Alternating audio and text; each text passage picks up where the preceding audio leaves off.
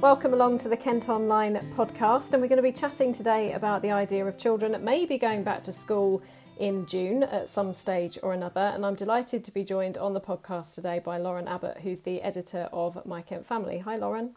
Hello. Thanks ever so much for chatting to us today. It really is the debate that's um, kind of caused a bit of a divide between the government, teachers, and parents at the moment, hasn't it? I think it really has. I think um, teachers, um, unions, um, political parties are all sitting one side of this fence or another, and probably parents a lot of the time probably find themselves in the middle. Certainly on my social media feeds with other mums and dads, it's the one thing that they've all been talking about. It's not it's not an easy decision to make, is it? Because we're very much in the dark, particularly about individual schools' plans and how they're going to set everything up. I mean, what are the sorts of things that you've seen and heard? Yeah, and I think it's worth saying that before we get any further, it's an incredibly difficult decision for parents, and obviously, um, parents will only and can only do what is right for them, and that will be um, their own work circumstances, their children's school, their year group, and also, I think, how they feel their children are coping with lockdown at home, and whether that will sway their decision as to whether they feel that they would benefit from returning. Um, it is only certain years that the Prime Minister has suggested go back to school, maybe in June if all the facts and figures that the government provide us with kind of match up to what they want to happen. So it's years R and 1, years 6, and then maybe years 10 and 12 as well. Um, chat to us a little bit about the significance behind those years in particular. Do you think about them going back? Yes, so obviously um, for year six pupils, the government feel that with um, no secondary school transmi- transition um, session, so no induction days, no visits to the schools that these children are set to start at from September, they're concerned that they do need, from both an emotional and from a academic point of view, that they would benefit from some final weeks with their teachers. That's to talk about the move, um, to wrap up their time in primary school, um, or to do, um, the government says, sort of final catch up work with maths and English, where there might be some gaps in their knowledge knowledge and teachers feel that before sending them on that they can sort of mop that up and put them in a better position for September. But in terms of year six, um, the planning guide from the government has already outlined that um, what they describe as end of term traditions are going to be highly unlikely. So any parties, residential trips, um, sleepovers in school or anything that the year six pupils might ordinarily have looked forward to, I think it's safe to say with social distancing um, and concerns about spreading the virus, those aren't going to happen.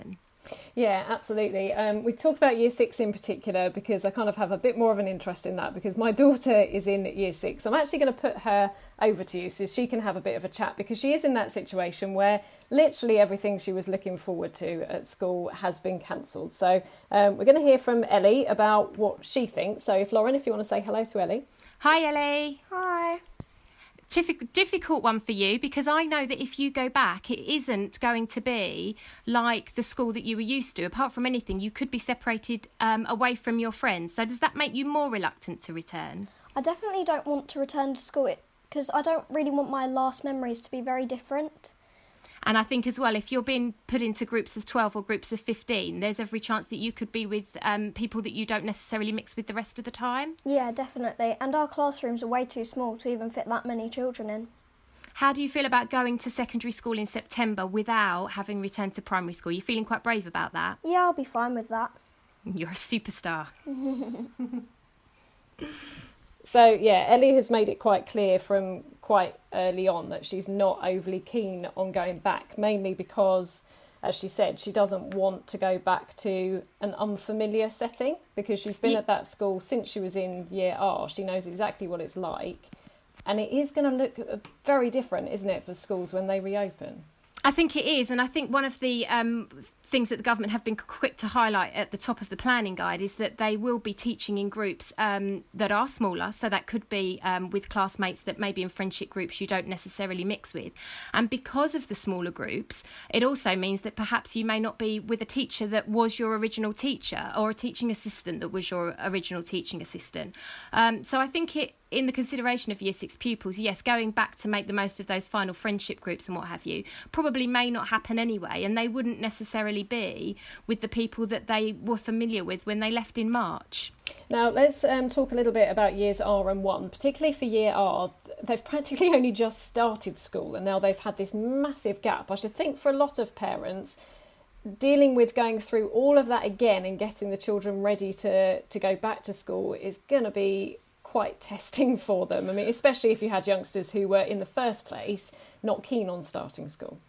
I think that's going to be really difficult. And I think there's a lot of concerns for the early years. We know that the government have said they're bringing them back um, because if they don't um, build on the foundation sort of very early on, then it can impede their learning as they go through the school. So I know that there's a sort of urgency to make sure that this group in particular don't miss out on too much learning.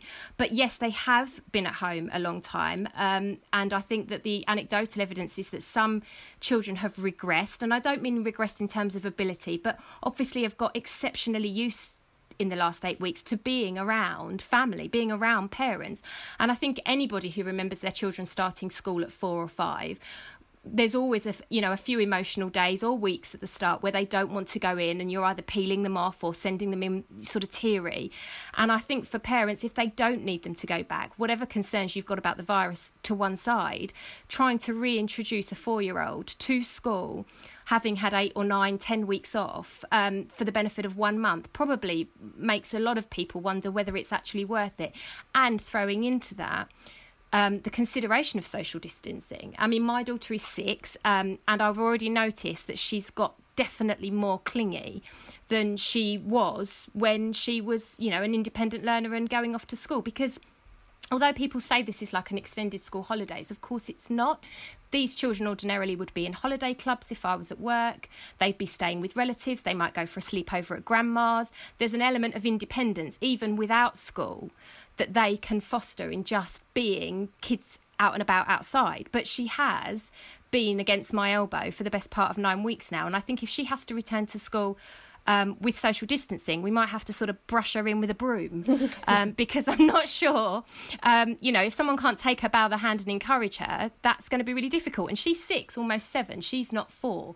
So I would imagine prior to September, that's a really tough choice for, for early years parents. Yeah, I've noticed that as well, actually, even with a year six. It's, um, it's been a, a, a little shadow around. But I guess that's just because they want familiarity at the moment and reassurance, which, although you can give that to a certain degree, we can't give it 100% about anything at the moment, I suppose. No, and I think that that you are their company. That's the, you know, they, as much as they can FaceTime and obviously Messenger their, their, their friends or whatever else that they choose to do, um, the only company that they, they really have is is parents. And so, of course, you've spent a long time with them playing and, and doing schoolwork. And of course, that's wonderful. And, and, and that's magic for them, particularly for the parents who, you know have a lot of time to do that. But i think in terms of reintroducing them to a school environment and expecting them to be more independent and actually probably be even more independent than they were when they left in march because of social distancing because of smaller groups because of the fact that teachers probably will be reluctant to always come to their aid straight away. They're probably going to need to go back and be a little bit more independent than they were maybe even used to in March. So perhaps even a bigger ask than it was um, at the start of the term. Absolutely. Now, we've been speaking to clinical hypnotherapist Karen Wells. She actually specialises in um, dealing with children and kind of making sure that they've overcome any anxieties and things. She's given us some top tips. Here's what she had to say. Their routine has changed a lot at the moment, um, and they would feel anxious for the same reasons that us adults feel anxious as well. When our routine changes, you know, our subconscious starts to set off alerts because something's different, something's not right. So, our fight or flight response can kick in a lot more than usual when something changes because we don't naturally know how to react. So, children thrive on routine as well um, in general. They, they like to know the rules, and when all of that's taken away from them, it's kind of a bit like, well, where where do you go now? So that can make us anxious. The same as adults, you know, adults when you have your job taken away and everything, you have to build a new life, a new temporary life, because at some point we will have to start getting back to normal, which in turn will start to make us anxious again. So we have got a couple of weeks before we're going to know for sure what decisions have been made. I'm sure this debate is going to rage on over the next couple of weeks, don't you? I think it is. I think it's really going to rumble on, and I think depending on um, what your circumstances are at home will then start to dictate how you feel about it. And I don't envy, really, if I'm honest, the early years or the year one or year six parents. My children are year two and year four. Um, so I feel like I've, I'll have the benefit of as awful as it sounds, of seeing how it goes for those other year groups before I get to make a decision. Um, and in some ways, that's awful that, you, you know, the, those sorts of parents who perhaps are the younger year groups perhaps feel that their children are being experimented with whilst the rest of us sit back and see how that pans out. But um, the government will say that those children are, are obviously less at risk or, you know, are, are less seriously ill with the virus. And if we hope that that transmission rate is driven right down, um, then then that will be successful. But I think it's a really tough call for those for those first parents to try and decide. Whilst a lot of the others obviously will have the benefit of hindsight and to see how it goes for those first year groups before, like you say, maybe making a decision about the beginning of July or whether they'll come back for a couple of weeks just before the end of the summer term. We have a bit more time to, to sit and watch and wait and, and see what it see what it does. But I think for those teachers and those pupils expected to be first back, um, that's a really tough call. Be interested to see how they uh, sort out socially distancing on the school run as well. I mean, that's, that's a whole other thing to sort out. It is, and if you read the planning guide from the government, um, although they accept that amongst the youngest pupils, they do say that they appreciate that it will be very difficult for children to sustain and maintain the two metres away. There are a level of um, notifications for parents, like you say, in terms of the school run, where schools will be required to ensure that parents don't congregate outside, that there will be staggered pick up and collection points, and to try and not allow a situation where, as you say, adults are waiting in playgrounds or in car parks um, in great numbers um, waiting to pick up their children because, of course, we've all been deprived, if that's the word you want to use, of social contact for so long. I think it would be easy to suddenly fall into quickly into that trap of seeing six or seven very familiar faces and standing there for an hour's natter, um, particularly if we haven't got sort of work or whatever to get off to. So um, there is a concern about what they will do about the adults dropping and picking up, and that yes, there'll be strict obligation on parents, and the schools will need to monitor it by all accounts to make sure that, like you say, there's not that sort of school run situation where people are amassing in big groups. Absolutely. Well, we've, as I say, we've got a couple of weeks to wait to see what happens. I'm sure individual schools as well are going to make their own decisions. There's not going to be one blanket decision for everyone, is there? No, I don't think there is, and I think we've already seen a little bit about it um, come out already. St Peter's in Aylesford have already suggested that for its youngest pupils, which is reception and year one, that they will be split into groups of eight, and they will come in to do um, about an hour and a half of literacy and numeracy, and then they will leave. Um, the classroom will be cleaned and resources sort of swapped over, and then the next group will come in. And I think that for that school, they feel that that will be um, you know, the safest way or the only way to keep pupils and teachers as safe as possible.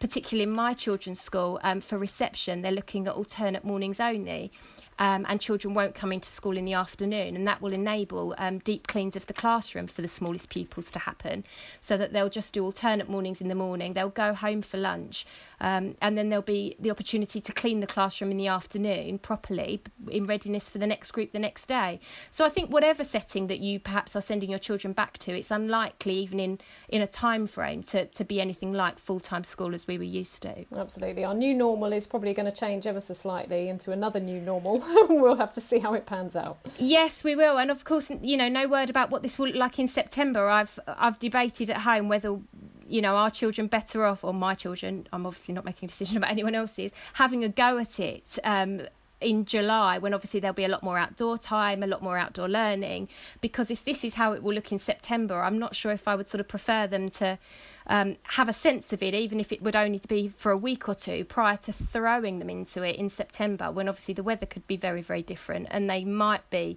required to maintain a lot of social distancing indoors. Whereas I know the emphasis for a lot of schools if this nice weather holds up, was that they'll be able to do a lot of outdoor learning to accommodate the restrictions that are in place. And yes, I do wonder whether, you know, a little bit of an introduction or a bit of an insight for them as to what it might be like for a week or two, whilst they can be outside a lot, whilst they probably would be in smaller groups than they will be if everybody returns in September, is, is perhaps a consideration for parents. It's going to be an interesting time. Lauren, thanks ever so much. I know I'm sure it's a subject we'll be talking about again in future, um, especially so. if they do go back and we'll see how they get on. And uh, yeah, as you say, it's going to rumble on until September. We'll I, see what I think it really will, definitely until September. Thanks ever so much. Take care. You're welcome.